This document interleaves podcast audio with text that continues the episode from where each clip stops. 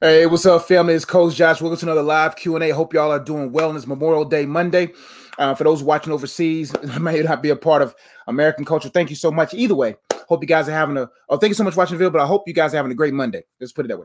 Um, if you're watching this for the very first time, my name is Josh Rezzi, also known as Coach Josh, and my goal is to help you make sense of your life and to help you grow holistically for God's optimal use. And after watching this video, you're like, man. I like this guy's vibe. Go ahead and subscribe because I would love to be your coach online. But for those who's been rocking me for a mighty long time, whether you've been a subscriber for 14 minutes or 14 years, I want to say thank you so much for trusting what God has entrusted me. And I pray it continues to be treasured. But as everyone is coming in live, if you're not at a cookout already, those who's coming in live, let me let you guys know about some things I got going on. And for those who's watching later, like if you need one-on-one coaching, if you need support in your relationships, need support um, coaching wise to help you grow spiritually, you need uh, support singleness, purpose, branding, anything of that of that such of that nature. Uh, let me know how I can help and serve you. Go to my website now, iamunplug.com, and be able to sign up and register for life coaching there. Also, check out my latest book, Facts Over Feelings How to Find the Facts Behind Your Feelings so that you can get back to fulfilling your roles in life. This book is a great resource to help you really get to the nitty gritty of why you feeling um, these feelings and and hopefully begin to get back focused on the things you need to focus on. Also check out my other book, um, the Wholeness Journal, um, how to hold um, the important things of life. Great resource, great book that really begin to get you thinking. Am I really ready? Am I really whole enough to hold the things that I want to have? And how can I have a sense of urgency to be better for the things that I'm holding now? That book's available as well. Also, a good card game, a fun way to spell the word whole and talk about wholeness. Also, check out my other book, The Purpose of Singleness. If you don't learn about the purpose of it or how to maximize it, this book could be a great resource for you. Um, great, great resource. Also, if you're looking for a book, to help you in dating relationships, whether dating God, dating yourself, and wanting to be dateable for the love of your life. This book would be a great resource here. It has questions to either end the wrong relationship or extend the right one. If you're looking for a book to help you process what's in front of you to make sure it's, it's from God or not, so that you can really be set up to uh, receive God's best and not the devil's pest. This book would be a great resource for you. If you're struggling with soul ties and strongholds and you want to find the purpose of freedom, this book would be a great resource. Also, a great book for young people, third graders to sixth, seventh graders. Great book to help kids discover their art form. Great book there. And if you're struggling with spiritual warfare, you want to understand it more and understand the whole armor of God and how to utilize it. Here's a great resource here. We also have t-shirts and you can get all that stuff available now on my website, iamunplug.com, as well as opportunities for you to give, support what I do, and as well as if you just need some coaching, all that is there. All right, we got questions coming in. Here we go. Christina uh, Sandon says, Would you advise people to use dating sites? Great question. Now, uh, I think dating sites are signs of desperation, are sites of desperation. Um, a lot of people who don't really trust that God is well able to match make. Let me tell you something Match.com is not the best place for matching to occur. Uh, God is the greatest matchmaker of all time. Um, you have to just trust God's timing. And I and I wouldn't advise people. Um, it, it just seems like it's like, well, I'm gonna do what I gotta do to make sure um, uh, I make myself available. Like I say in many uh, videos, I talk about how God doesn't need your assistance. You just have to be God's assistant.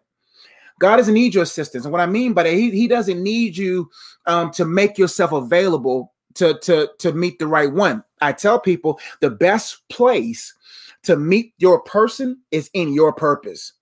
The best place to meet your person, the person that God has for you, is to be in your purpose. Because when you're in purpose, you're distracted by purpose. You immersed in purpose. Um, um, you're so focused on your purpose that you begin to develop as a person. Um, look what Adam had to go through in do in in partially in purpose when naming the animals he was able to name his woman right? If he didn't know how to name animals would he be able to recognize the proper name for eve? And so what we're saying right now is that as long as you in purpose as long as you focus on what god has for you now you have a greater chance of meeting your person because don't you want a person of purpose? Don't you want to be with someone that's also in their purpose? And when you're in purpose you have no no time to be on sites um trying to be seen uh, on the scenes right? And so what you got to do is say, okay, in the meantime, I'm gonna get off these sites. I'm gonna get into scripture. I'm gonna get into purpose. I'm gonna develop my skill sets. I'm just gonna trust God's timing because His timing is perfect. And God is the best matchmaker of all time. I just can only give my testimony. I met my wife while preaching. I met my wife while teaching. I met my wife in the jaws of a version of my purpose. Her friend brought her to my Bible study. I, in the middle of me preaching, she comes in, and now the rest is history. I was in my purpose. She was in her purpose, and purpose brought us together and God's providential timing. Hey, Yvette, happy Memorial Day to you too. Bell says, How do you know when it's God's timing or you delaying moving forward in life by your actions? Great question. Um, the best way to ensure that you are tracking towards being uh, uh, timely is to spend time with God. The more you fellowship with God, the more you spend time with Him, the more you will begin to find your steps ordered. The Bible says the steps of a good man are ordered by the Lord, right? Now, to help you with the differentiations between the, the two parts of your question, God's timing, you you don't even worry about, don't even think about, don't even look for, right? People get so caught up on God's timing that they're not maximize God's time now. Timing, time now. If you take care of the time now, you set yourself up to be in God's timing later, right? And and God gives grace buffer room. Grace is a buffer room. Grace, God gives us grace to grow, not grace to sin, right? He gives us grace to grow. So don't get so caught up on am I in the right place at the right time? You might just be one step over to the left, but you still in the proximity. God's not necessarily trying to get you in a perfect place. He's just trying to get you in the proximity of the perfect place, right? Because he knows there's human error right? And so when you make certain actions, you got to get over them pretty quickly. You got to be able to understand that God's grace is sufficient, that he that he's merciful, and that he, he that your mess ups can't mess up his plan. That's one thing I have to understand about God's plan. None of our messes can mess up his plan. For his for our messes are even was already calculated within the plan development. That before you even thought about your mother's womb, before you even brought into the scene, all the messed up scenes were already in picture. Before you was in picture, all of your mess ups, all of your uh, successes was already mapped out. And in that, God woven through your free will, his providential will. Say so so so when you mess up, don't get so caught up on oh I messed up and and am I am I moving fast enough? Just just be mindful in the moment. Be mindful in the moment, and then you will move in accordance. So, to answer your question, how do you know when it's God's timing? You know when it's God's timing when when when you're knower. See, don't go by here, don't go by here, go by your gut. You know it's God's timing when you have that unction. You know it's God's timing when things are confirming what He's already told you. You know it's God's timing. You know God's timing when certain doors are opening up for you that only God can open up. That's God's timing. So, like for instance, it was God's timing for me and my wife to meet. But in 2000, I forgot the year, when we started tracing or tracking towards marriage, things, the ring, the the venues, things just start opening up. That's when we knew this must be the time to get married because doors are opening supernaturally for us, giving us the opportunity to walk through those doors. Now, or you delaying moving forward in life. Now, now one thing that you got to make sure that you're not in is in fear. Fear paralyzes, fear stagnates, right? So you know for a fact that if you're if you're hindering the process is when you have the unction but your insecurities are keeping you back. Your fears are keeping you back. You got to then deal with that by renewing your mind on who God is to you and what He's capable of and what He has uh, given you the capabilities of doing, right? And so now you got to assess your actions right now. Are you in any kind of fear right now? Are you in any kind of insecurities right now? Are you in any kind of whatever right now? You got to deal with that because that right there is the only thing that can hinder you from being maximized for God's perfect timing. Hope that helped. Golden Christian says, Hey, coach, how do you create a husband or wife list? And is it really effective? For God to give you exactly what you asked for? Great question. There's nothing wrong with developing a list as long as you're not idolizing the list, right? There's nothing wrong. I have a vision. I have a vision board on my phone. Um, there's nothing wrong with having a vision. There's nothing wrong with having something on the forefront of what you want because it keeps you accountable. It keeps you going down the right path. Because when you have a list, now the goal of having a list is not necessarily looking for the individual that matches the list. The list should be something you look at yourself to see if you match that list. So not only do you not only should you write a list spiritually, mentally, emotionally, physically, financially in regards to the things that you want in a spouse, you then got to write on the other side of that list whether or not you match those different things, right? we're not talking about perfect matches like um, you have to be exactly like them, but you got to ask yourself, am I a helpmate to that? Can I support someone like that? So, for instance, if in the spiritual category, you want a man of God, you want a man that prays, you want a man that X, Y, or Z scripturally, biblically, and etc. You got to ask yourself, if I want this caliber of man, can I support that kind of man? Can I support that kind of woman? So, if you're going to write a list, write what you miss. Mm. Write a list of what you want, but also write what's missing from what you've been listening, listen, listing, and then get back to listening. Listening to God and say, God, show me the things I need to work on. Show me the things that help me mature.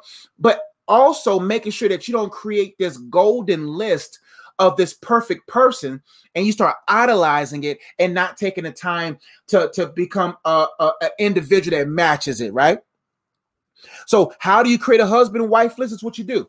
On one side of the sheet of paper, I want you to write three columns. On one side of the sheet of paper, I want you to write down everything you want in a, in a spouse. I want you to separate into these different categories. I want you to separate it into spiritual, mental, and emotional, uh, physical, financial, and relational. You can do five categories and write down everything you want in a man spiritually or woman spiritually man that prays, man that loves God, a man, a woman, whatever, whatever, whatever. Write that. Uh, mentally, I want him to be uh, mentally sound. I want him to be sober minded, or emotionally, I want her to be uh, have control of her emotions. I want her to be peaceful, uh, whatever, whatever the things. And then on the other side of the of the chart, I want you to write down everything, uh, the good, the bad, the ugly view, right? And in the middle, now forget that side. Just based on this side of the list, I want you to write down match or don't match match or don't match so that you will be able to see exactly what you need to work on, not only to sustain, but to obtain. I have to obtain certain qualities that if I want a man who's a millionaire, do I have a million? Do I have a millionaire mindset? If I want a woman who who brings this or X, Y to the table, do I at least bring some utensils? what do I bring to the table to support the meal that we both going to share together? There's a lot of different things you got to ask. Do I match what I'm asking for? That then makes your singleness valuable. Then that gives you the opportunity to say, you know what? I know that God's going to give. See, the thing you got to show, you got to be able to say, you have to have a friend of mine that says, I know God will give me his best, but and will I be his best that he'll give? You just can't be like, God, do you have what's best for me? You got to ask, say, bring, you got to ask God, bring the best out of me so I can be the best for someone else. Sometimes we focus so much on what we want versus who we are to see if we match it, right? And so I hope that helped. Hi, coach. Wish you well. All's well. I hope you well as well. Jazz, oh, it, it slid down. Jazz, what's going on, family? Jojo Davis says, What's up, Coach Josh? Is Jojo out of Fort Worth? How do I strengthen my passion and patience for God in my singleness? Realizing that how you how you engage God in one season is going to determine how well you engage God in next season. Singleness with God is paramount because you got to have to have to some level of familiarity with God in marriage. You're talking to a married man right now. I'm pulling off of the, the time of God that I had in my singleness. I'm pulling from the, the relationship and what I know about him so that when I lead, my wife and I lead my home, there's no fear of whether or not God's going to come through for me. There's no fear of whatever because I'm very familiar with God. Me and God were ex- became extremely close in my singleness. So that now when I'm married, I haven't lost that closeness. I understand that dire need, right? And so many people they spend no time with God in their singleness, and then they get married to someone and don't know how to call on God. No, don't even know the unction of the Holy Spirit. Don't even know how to be led, right? So, how do you strengthen your passion? First, you got to get back to the passion of the Christ, the passion that drew him. For the joy that was set before him, he endured the cross, despising the shame. He now has to be your joy. There has to have an eternal goal, an eternal mission, an eternal vision that, that sustains a level of passion that makes you want to grow more into that image, to become more Christ like, to have more of a Christ mind, to have more Christ actions. Therefore, you will begin to see the areas you need to improve in your singleness, right? So you strengthen it by understanding the passion of the one who was strong enough to fulfill his assignment for your salvation, right? Now, then, secondly, you got to come become familiar with his character. Who is he? Why is he a necessity? See, the issue is we look at God as an accessory, not a necessity. God's just an accessory. He's just someone that is along the ride of my selfish ambitions. He can't be a necessity, uh, an accessory. He has to be a necessity. Like it's in Him that we live, move, and have our being. There's no way I'm going to be successful in a marriage, successful at parenting without Him. He's my source, not a resource. So he has to be not an accessory of like he's a part of my outfit. He has to be the whole outfit, right? So you strengthen it by getting your mind to have the right perspective of, of the passion that was drew you into salvation and the perspective point of who he is as a person and your and and and the problematic traits that you have that makes him a necessity to ensure that you don't become a liability in your marriage. The issue is if you don't if you don't become if you don't look at your singleness as an asset, you're going to become a liability in your marriage. If you don't understand the the asset of singleness, then you're going to be a in marriage, and you don't want to be that. And now, how do you have patience? You got to put things, you got to put yourself in perspective. And what I mean by you got to say, you know what? Am I really fit to be a husband? That's what got me off the whole uh, uh, uh, desperately desiring marriage. I had the reality, the reality set in that Josh, you're not really ready for what you're asking for. And then when I begin to see that I'm not ready, then I bear hug and appreciate the grace of God for not giving me something prematurely. Now I understand patience. That's why the word of God says, Count it all joy when go through various trials. You got to look at every trial as an opportunity to make you last a while. Trials enable you to last a while, right? So, so when I count it all joy, when I meet this trial, then I won't have to worry about being sour in the middle of a trial because how you meet a test will determine how you are or fare in the middle of a test. Like I told my students, if you approach a test for biology or English with negative emotions, you're not going to tackle you're not going to tackle that test optimistically. You're not going to, but if you know you studied and you know you're prepared, you're going to meet that test with joy because you prepared. And so when you meet these different trials, meet them with joy because you have some uh, uh, some obstacles that you've already passed that's made you in a, a better person. Now you're looking at it as this is another opportunity for me to get better. Then when you count on joy, knowing that the testing of your faith produces patience, that I have to understand, do I have the faith for the next level? Do I have the faith to be a husband? Do I have the faith to be a father? Do I have a faith to be a man of God? Do I have the footing, the faithfulness? Then it will produce patience because you realize I'm not really ready like I think I am. I'm not really ready like I feel I am. So let me be patient because one thing about patience, if you be if you're patient now, you won't be a patient later. If you're patient now and you allow patience to have a perfect work, you won't have to worry about constantly having yourself in surgery rooms as a patient in marriage. You won't be causing uh, your wife to be a patient. Always have to go to the hospital spiritually, mentally, emotionally. Always got to get checked up on because you know because you are not who you need to be. So when you look at singleness as a gift and you understand the process of patience, that, that, that when patience have as perfect work, you'll be whole, complete, lacking in nothing. Don't you think your wife deserves a man that's complete in Christ, whole in the things of God, and who's uh who doesn't lack nothing? When you have that in your mindset and you start thinking, like the word of God says, a, a, wise man leaves an inheritance for his children. So if you start thinking about your children's children right now, not just financially, but the mental inheritance you will give them, the emotional inheritance you're going to give them, the physical inheritance you're going to give them, the spiritual inheritance you're going to give them, the financial inheritance you're going to give them, then I think you will change the way you move right now. It, it'll change the way you do things right now because you're thinking generationally. Because when you think generationally, you start making changes internally. Hope they help. Jazz says, Is there anything you learned in marriage that you had to learn through experience or just didn't expect? Great question. All these are great. One thing that I learned was that I didn't know that you learned through experience. Um, let me read again. Is there anything you learned in marriage that you had to learn through experience? Um, well, basically, when you get married, you you you the woman that you marry is different than the woman you dated. They change overnight. like like two nights before y'all went on a date, you get married. She's a different person right now. She's a different person. So one thing that I learned in experiences is is being being handling inconveniences better. I knew that, but I didn't really know that until I had to go through that, right? And so I had to learn how to be inconvenienced. I had to learn how to to put her first. So some of these things that you you you you can have knowledge of, but you don't know if you're wise in until you have to go through it.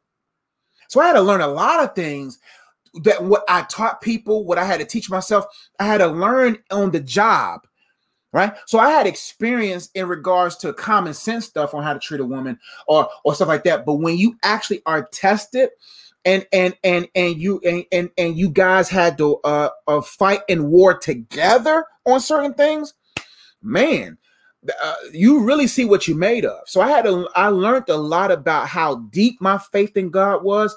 I learned a lot about how to handle being inconvenienced. I learned a lot about how to diff- deal with the emotional needs of my wife and different challenges of my wife that that you can't learn until you in it, right? And so those are the main things that I learned, man. And and it deepened my patience, it's deepened my uh appreciation of my wife. It did a lot of different things. But a lot of I learned a lot, man, because you can know a lot, but you don't know a lot till you go a lot. and so when you go through it, you'll see if you really are made for it. Kina uh, says, Hey, Ezzy, I still haven't heard back from you via email about the session. I'm hoping you're able to get to me. Resend the email. I, Kina, I, I remember your name. I did send you something. Check the spam folder. A lot of people, I don't know why Squarespace is sending emails. Just check your spams. I think I did respond back to you. And if I haven't, resend the email because I remember seeing your name and I thought I taught I typed, I did send an email to you. Check your spam because I had another young lady message me today asking if I got her uh email or or whatever, and she didn't. Okay, so check that out and and get ready. And if also if you're watching right now, you need one-on-one coaching, you want to get with me on the phone this summer, I have a I have a, a, a lot of slots available because I just started, but they fill up. Not I want to say pretty quick, but they fill up especially on, yeah, they fill up. And so if you want to talk to me on the phone about relationship coach, you need some coaching on relationships, spiritual development, singleness, uh, purpose, branding, or just you just want to talk to me, let me know what your budget is. You can go on my website, iamunplug.com. I'll post it now. Go to my website, iamunplug.com. Go to custom coaching and uh and let me know what your budget is for one session or multiple sessions.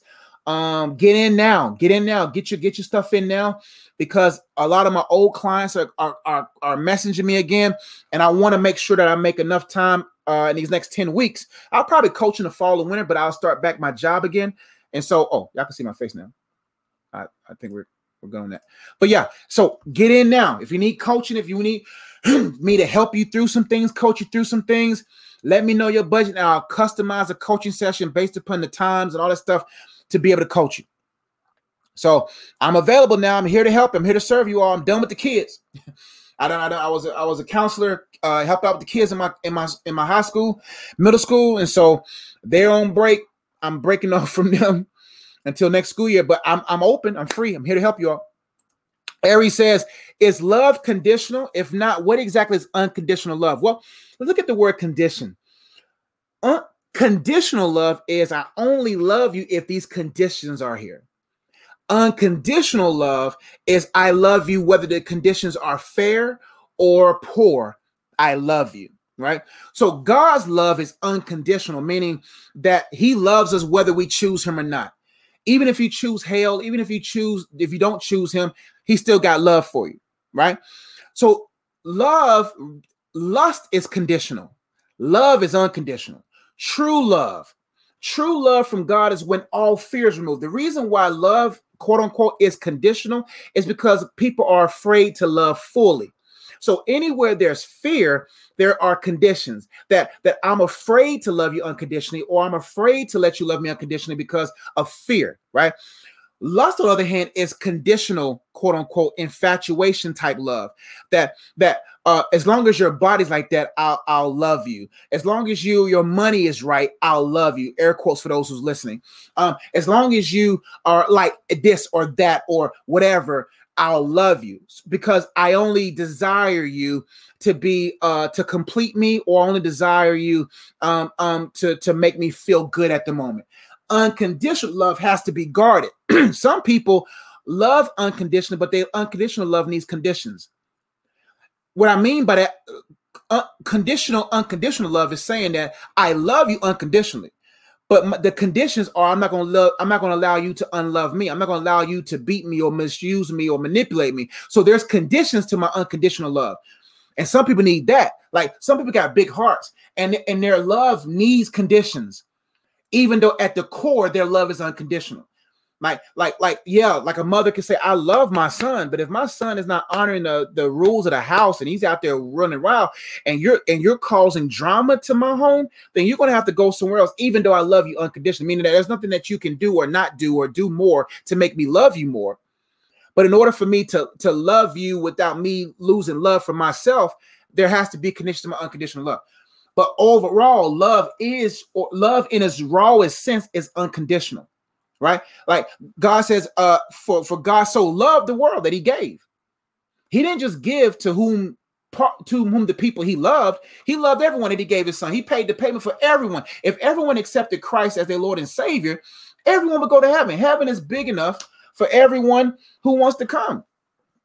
But he he is a realist and he knows that not everyone uh want unconditional love because now they got conditions for God's unconditional love. And God's like, man, you can't put no conditions on my unconditionals. Hope they help. PTL says, Hey coach, I saw the message. I mentioned in coaching whenever. Okay, got you, fam. Man, I'm going through a lot of messages right now, so I'm gonna get back to you, fam. Um, we'll probably get on we'll probably get on a call this week. Um, so yeah, man, y'all get y'all's coaching. I mean, send me emails. My goal is to get to everyone possible. So let me know what your budget is. Let me know if, if I haven't gotten back to you in about 24, 40 hours. Know that I'm a married man to a pregnant wife. And, and, and I'm gonna get back to you. So once we get through Memorial Day weekend, about that business, we're gonna be right on it. So get your emails in. Those who's watching right now, if you want to talk to me, like, hey man, I you like it's your first time watching. Like, man, he's answering these questions pretty good, and I need to talk to him for maybe 30 minutes or to an hour or hour and 15, depending on my budget. Then then let's let's get to it. I would love to help you. Jess, what kind of music do you listen to at the job or when you are having a chill time? You said we can't listen to worldly rap. I feel you, fam. It's, it's not that we can't.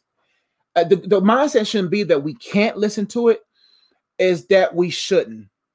Because can't gives it like, oh, we can't, and you, there's a negative feeling that comes with it.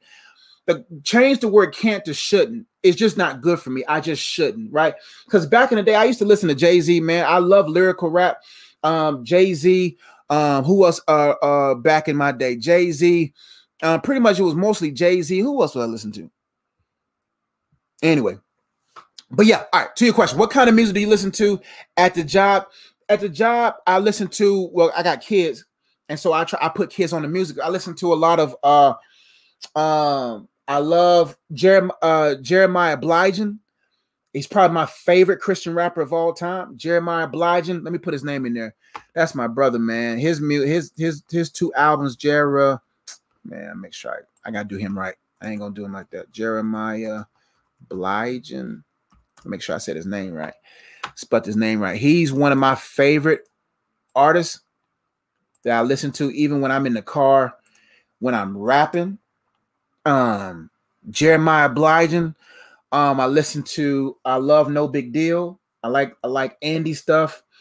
I like uh Lecrae stuff. Um um I listen to a lot of old school. My wife would tell you, I listen to a, a lot of old school gospel.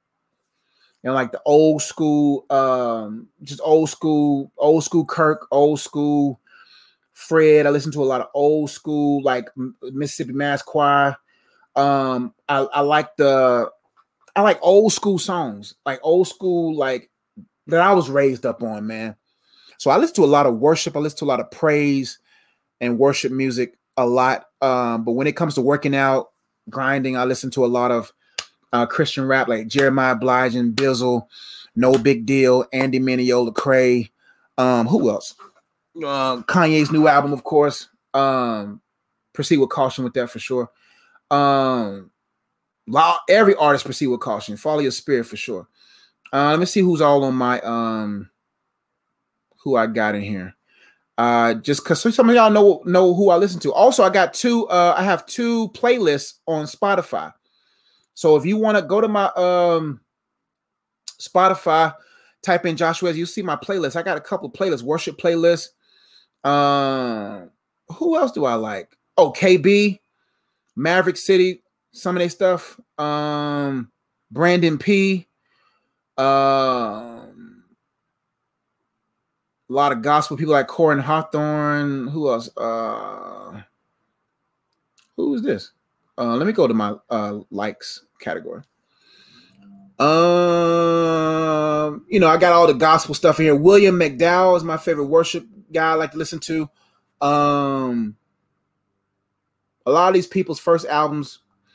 Uh, who else I got on here? Uh, the Sunday Service Choir. I like that. Some of their stuff.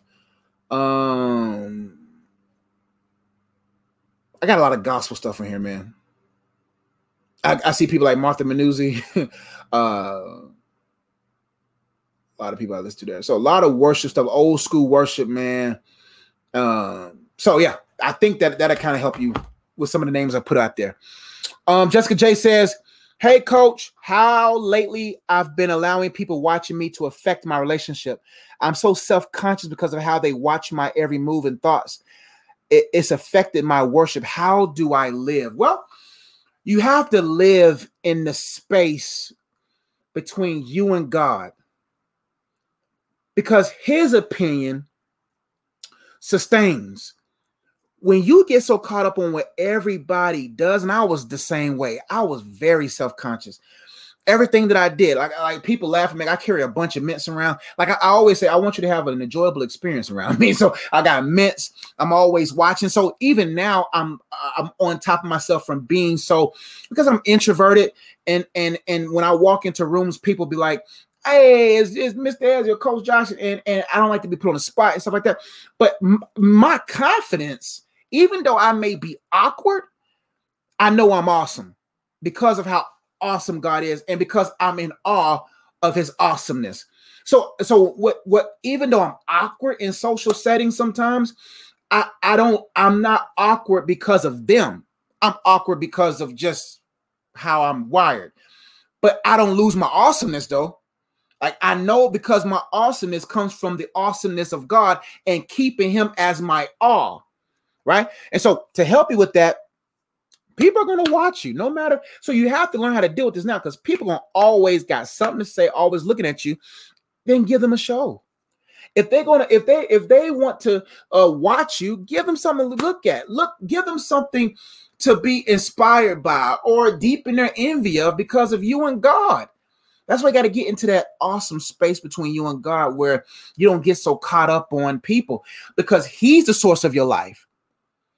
And so now, when you catch yourself in those moments, you got to have a reminder sheet or a reminder phrase or a reminder uh, uh, uh, uh, affirmation that you quote over yourself to say, you know what, God, you're awesome. God, keep my eyes on you. Keep. Thank you for being uh, um, so impressive to me. I don't have to worry about impressing others right? So when I get on stages now, when I talk in front of people, also if you want me to come speak in events, I forgot to put that out there. I'm I'm open to to speaking engagements as well. But when I get on stages, man, I don't care. I can care less about how I'm dressed. I can care less about how people perceive me. But when that chopper go, when they hear the glory of God in my lips,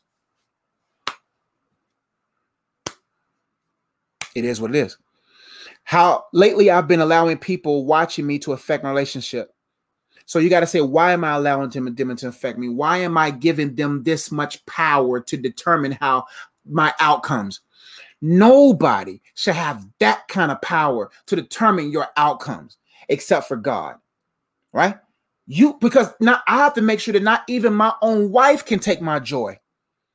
That that God God is the only one that should have don't get me wrong she has the power to affect my emotions because that's my wife but it shouldn't affect me to levels of depression or getting me out of character or losing my joy which is my strength so I want you to get sheep right now. I want you to write down all the people who have that kind of power over you. And I want you to write down scale to one to 10 how much power they have.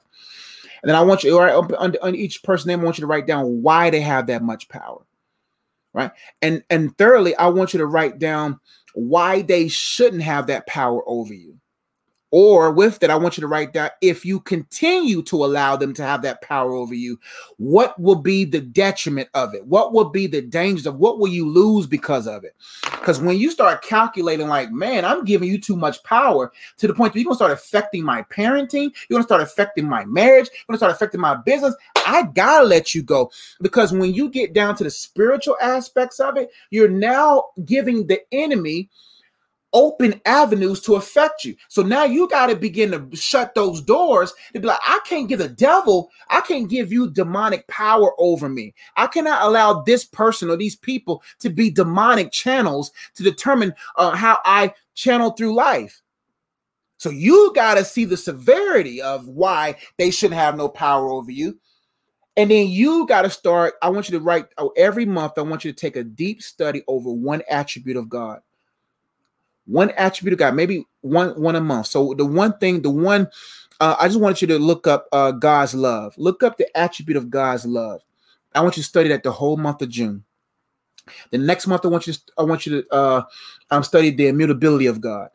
I, then after that, I want you to pick whatever the Holy Spirit unctions uh, in regards to studying God, because the more you get to know Him and His character, then it will shape your character and then you'll care less about these random characters that's trying to be play a part in the chapters of your life.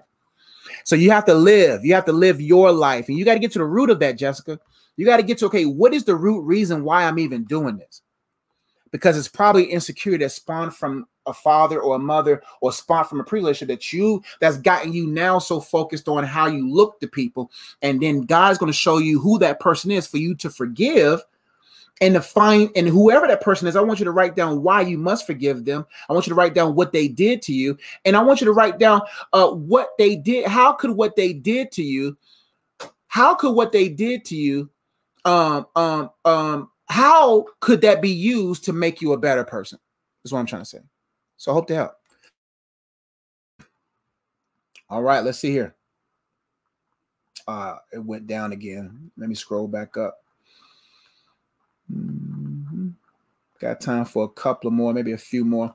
Jazz says, if I'm dating a girl, is it okay to bring her over to my place just to chill with having no sexual intentions? That'd be different for me to wait for marriage just to chill to at the well, there's a lot of places to chill outside of the house. I think when uh, because the more you start bringing them over, listen, um, you never want to constructively build something in comfort always because it's going to make it very difficult to constructively build something in places of comfort because you may have intentions now not to. But if the environment is conducive for those intent, because we all been in situations where we vowed that we would never, or we said that we would never, and then the devil got clever. That's why be careful when you say never, because that's what makes the devil even more clever. Because now your arrogant, not arrogance, but your your your your zeal or pride, not you know what I'm saying. You, you you mature enough to understand this decipher between what I'm saying, because you never want your zeal and your pride to speak for you, because the demons can sense whether or not you're speaking in wisdom, speaking in faith, or speaking just in zeal or just in pride. And if you speak just in zeal and just in pride, you in for a long ride, my friend. Because then all of a sudden you start thinking of yourself more highly you ought to think. Then you start thinking that you're able to handle yourself even more because you got a long marriage to be in the same house. So don't don't jeopardize uh, the house you are you want to make a home with her and bringing her into your house now, and then you set yourself up to fail. Because I promise you, no man has ever been strong enough to have a woman that he's attracted to to be in his house in daylight or no light. Because a lot of stuff can go down in the daylight. You see what I'm saying? And so when you understand how sometimes in order to do good, in order to uh, in order to not do good, don't hear me close when I say this. In order to understand your desperate need for a good God for you to have good deeds is to realize how deeply evil you are and how deeply wicked your heart is. The Bible says the heart is desperately wicked, it's deceptively wicked, it's desperately wicked. No man can know it. So your brain might say you can give you the systems and strategies to be able to say, oh, well, if we calculate this and if we she sit over there, you, your brain is gonna calculate all kind of stuff. But this heart right here is like, all, do all those calculations. Do it all you want. But when you see that kneecap and you see that upper thigh, and you begin to see us get ain't no ain't no calculations in the world because you know what's gonna happen. The other head don't do calculations. It only has one formula. It wants to do what it wants to do. This head calculations all day. We can, but when the blood starts flowing from here to down there, fam, that that that that that that that friend of yours has no, no has no calculations, no calculating it. It has one speed, one thing it wants to do, and that's it. So it's best to say, you know what? Maybe we maybe you shouldn't come over. Maybe we should go to over to each other's houses because uh, we're not spouses. Simple as that. Um, simple as that. Hope that. Because you're going to be married, man. You go, you got plenty of time to be in the same house and and, and you don't want to end up, you know. I'm just telling you, man, no man is strong enough, my brother. No man is strong. I wasn't strong enough. We had to put strong rules. We couldn't. Now, when we got engaged and stuff like that, we went over there. But sometimes you got to be able to say, uh, uh, here are certain boundaries we must have to protect what we want to have. Because physicalities early on in a relationship really um, tanks tanks a, uh, a relationship and potentially tanks a relationship it'll taint it and potentially tank it. And so doing physical stuff ain't it because it will tank it. Uh, and it's best to just say, you know what, let's just do stuff in public. Let's just do stuff in groups. And if we want to be alone, let's do stuff and where there's accountability, where where where our, our, our flesh won't get the best of us. Hope that. Okay, she said, "For God, now I've become passive." Uh, passivity is a result of a lack of passion. We become passive where we're not passionate. You have to feed that passion. You have to you have to feed that passion for God, and the way you do that is by sustaining the necessity of your relationship with God. Chelsea Williams says, "Hey, coach, I will be 30 on tomorrow, May 31st, and we'll be walking into a new season and job. Any advice for turning 30? Give me one second."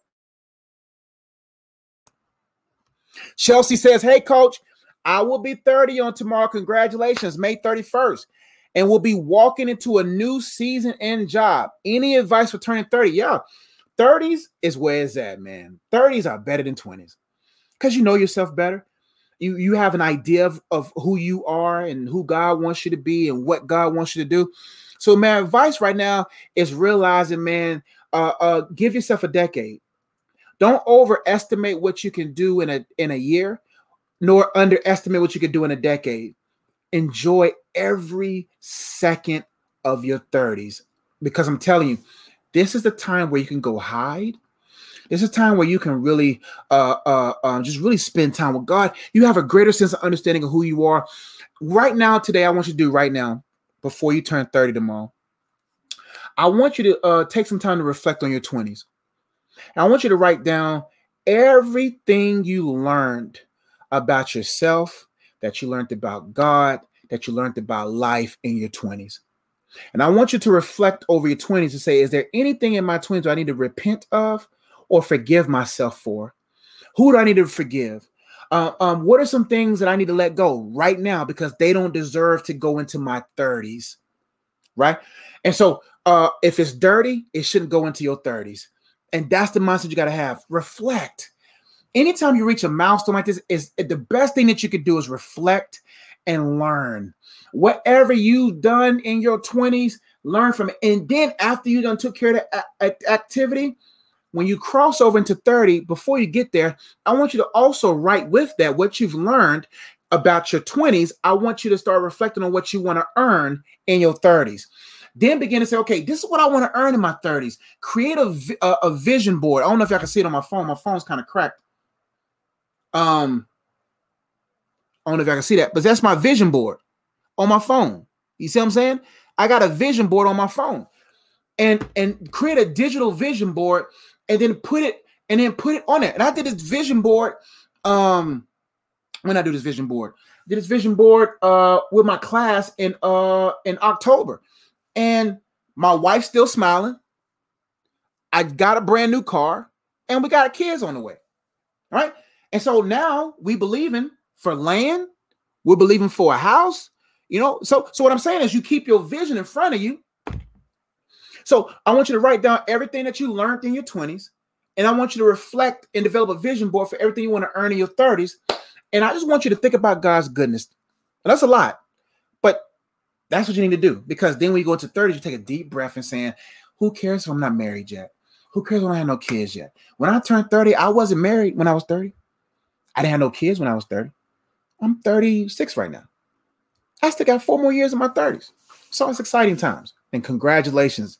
And get some cake. Eat, treat yourself. Get eat, get eat, go take yourself out, eat something good, and get you the your favorite dessert. Coach Josh told you to do that.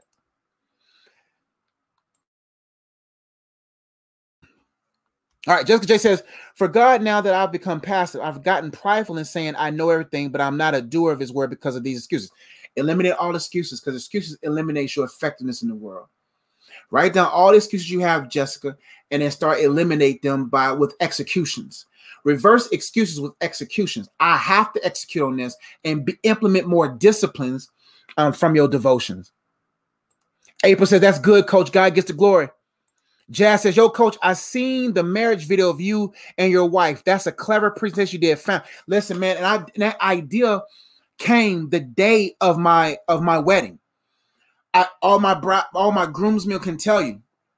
I came downstairs and uh, I had vows, but I just wasn't feeling the vows, man. And then and then um I I told my best man I was like, man, I'm I'm a I'm a do. I got how many? It was crazy. See, that's why I know God is in the details. Um, I said uh the word found was on my spirit. I said F O U N D. I said I got five groomsmen. F O U N D. So we went to Walmart, got poster board. We was all coloring big letters, and I told her what I found in her. And uh, my videos on YouTube. Let me see if I can find that link for y'all, whoever wants to see it. Um, y- y'all could tell I'm on break because I'm, I'm just pacing myself to these live Q and A's. Uh, it's one of my. Uh, got twenty thousand views on my Val Joshua Ezzy. Let's see if it pops up. And no. Let me give me one second. F O U N D. Joshua Ezzy. Maybe find it that way. Nope. Oh, here it is. Found it. What I found in my wife. So y'all can have the visual. These were my vows, and your boy got a little teary eyed. You know, you know what I'm saying? Because I found a, I found a good thing.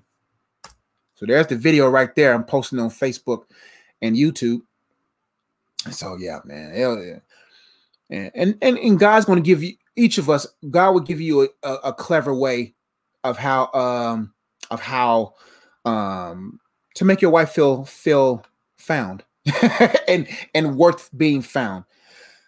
and my wife's still smiling to this day, and that's the most important thing. I can care less about the facial expressions of anyone else, um, more than I care about making sure my wife is good. Speedy Sprague says, "How do we pick up our cross daily?"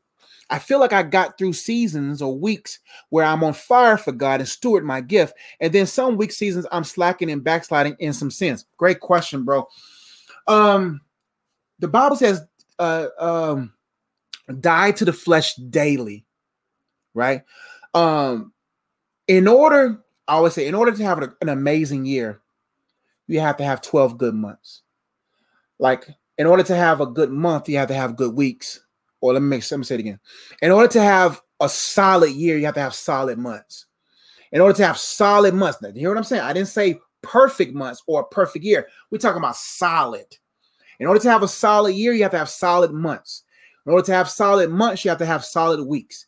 In order to have solid weeks, you have to have solid days. In order to have solid days, you have to have solid hours. In order to have solid hours, you have to have solid minutes. Your time must be managed. Every second, every minute must be accounted for. For instance, when I taught of economics class, I told my students every dollar must have a job. Every dollar must have a job. If not, you're gonna you're gonna you're gonna spend recklessly. Just like every dollar should have a job, every minute should have a job.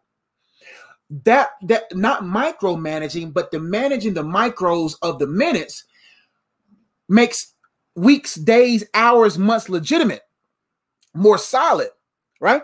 So, of course, so what I would tell you is this look at your life from from from um from uh each season season of when you were successful seasons when you wasn't so successful examine when you are your weakest and why you're weak mm-hmm.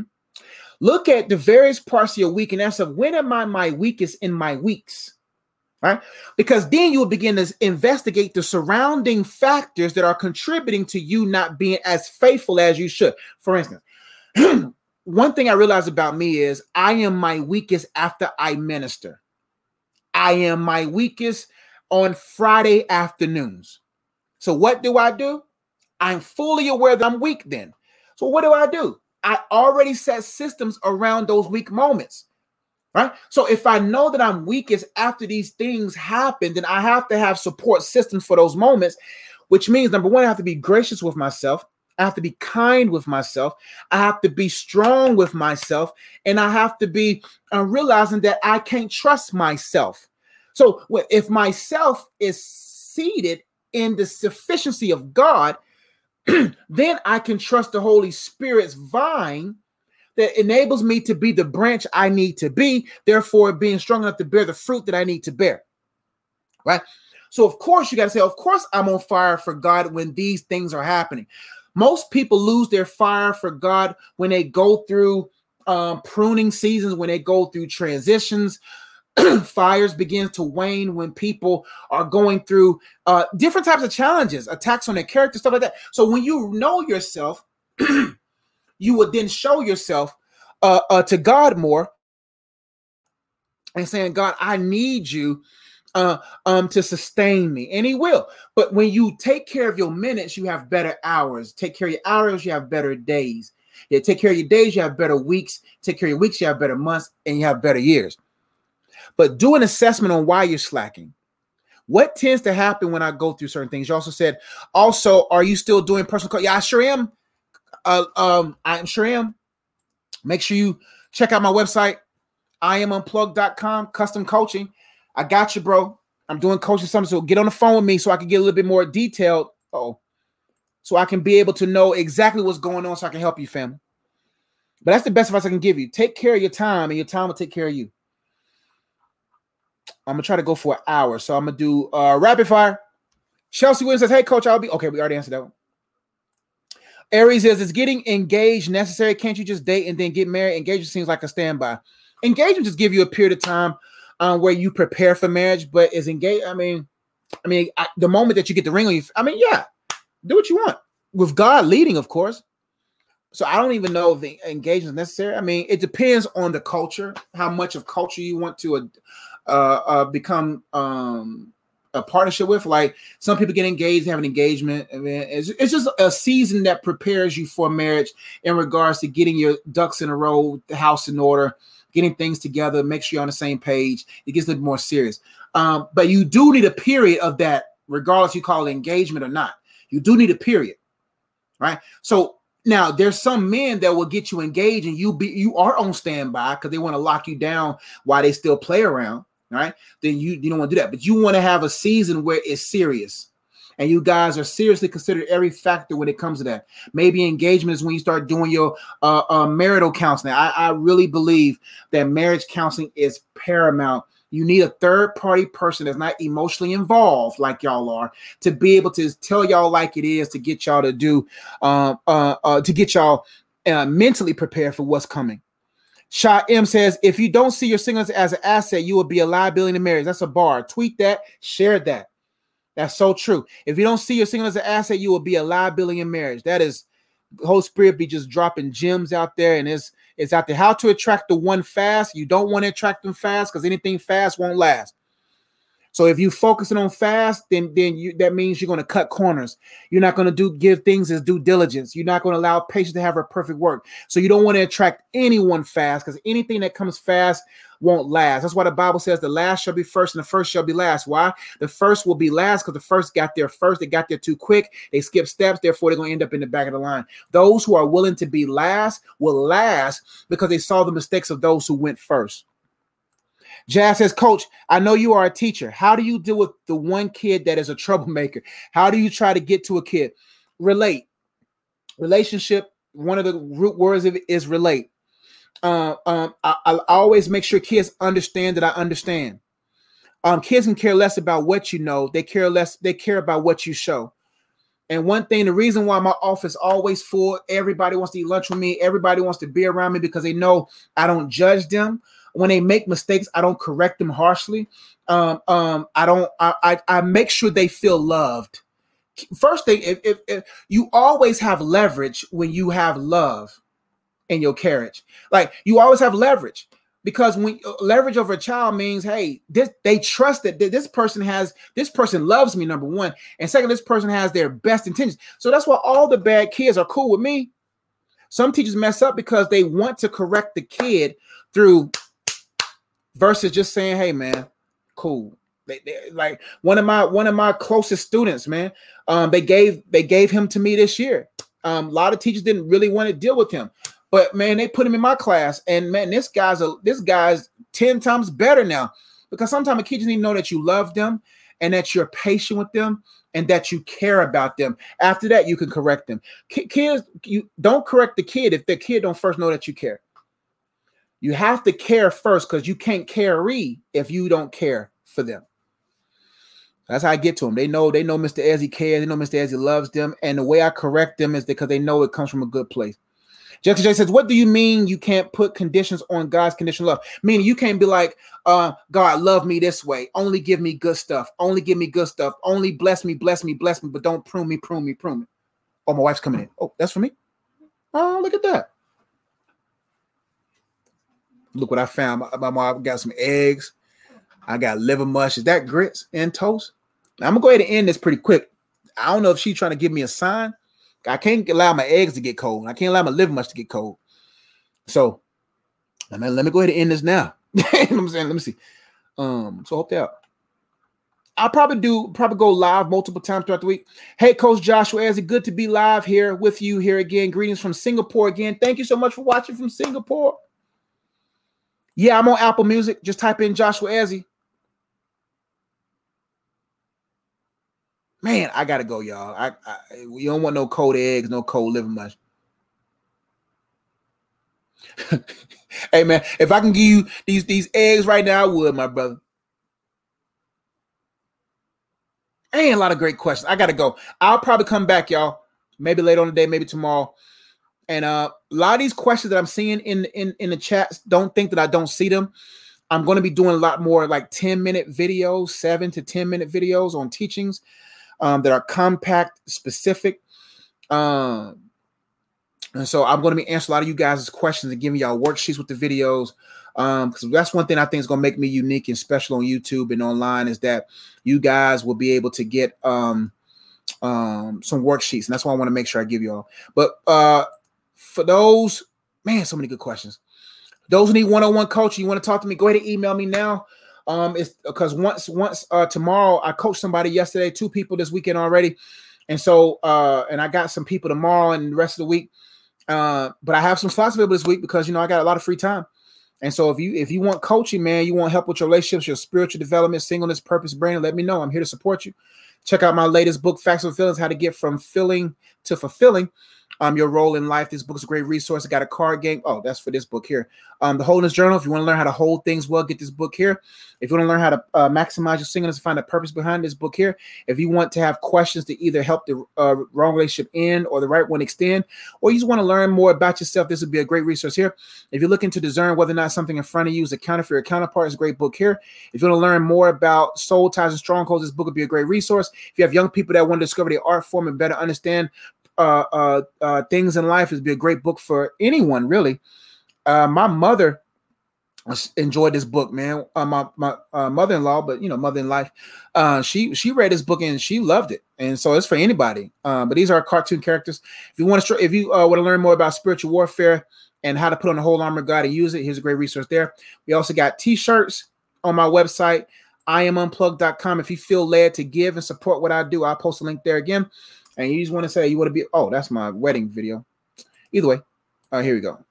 If you want to support what I do, and whatever you want to give towards that, your your donations help tremendously, man. I appreciate your generosity in advance. We help a lot of kids. We uh, about to help one young lady. You know, the kid I always say kiddo. Uh, we about to publish her book.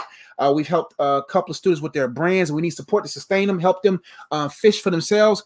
So you guys help y'all help me so much uh, throughout the school year. Um. Uh, so yeah, let me see. Is someone suicidal or something? Let me see. Uh, Harmela, I was really hoping for your answer. Harmela, where you at, Harmela? Because I don't want nobody in here dying.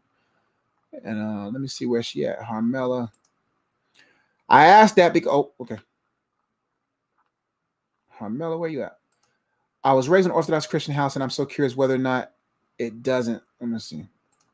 Thank you for all you do. Thank you for all you do. My question is, what does salvation mean? Does it mean the moment I receive Christ as my Lord and Savior, I am set to go to heaven? Great question. Let's read it again. Oh, sorry. Thank you for all you do. My question is, what does salvation mean? Does it mean the moment I receive Christ as my Lord and Savior, I am set to go to heaven? I was raised in an Orthodox Christian house, and I'm so curious whether or not it doesn't. Uh, I asked because I was raised in an Orthodox Christian home, and I've always believed that my inheritance to the kingdom depends on how.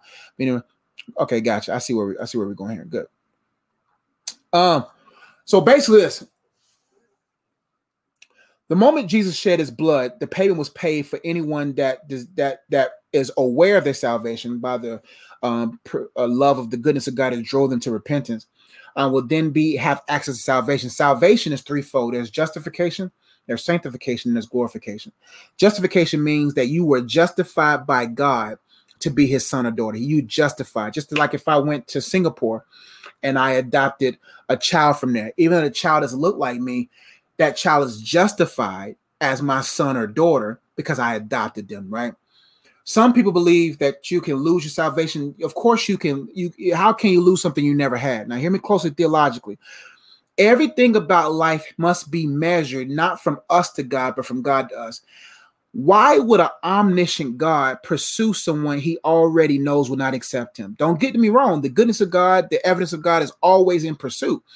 But if someone, if God pursued you to salvation, then he already foreknows that you're going to fulfill it all the way through.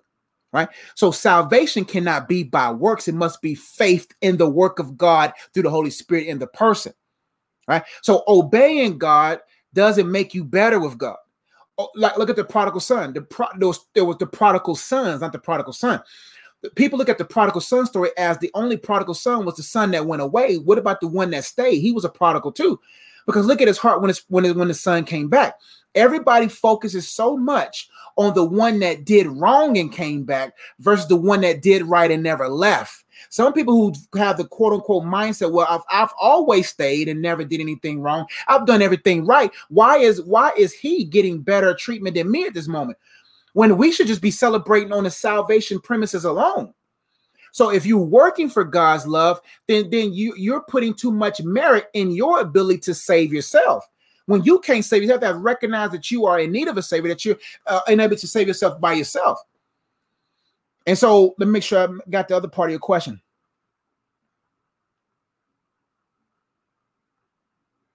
I was really hoping you. So yeah, salvation is not based upon works; it's based upon uh, faith in God and in grace alone, right?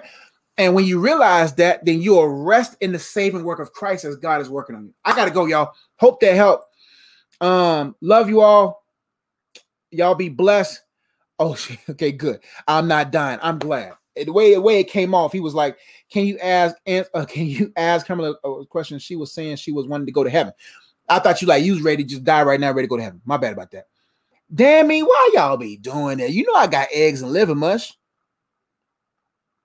And then other people that in between gonna be like, man, you skip me, coach. I better go. Uh, damn what's your question?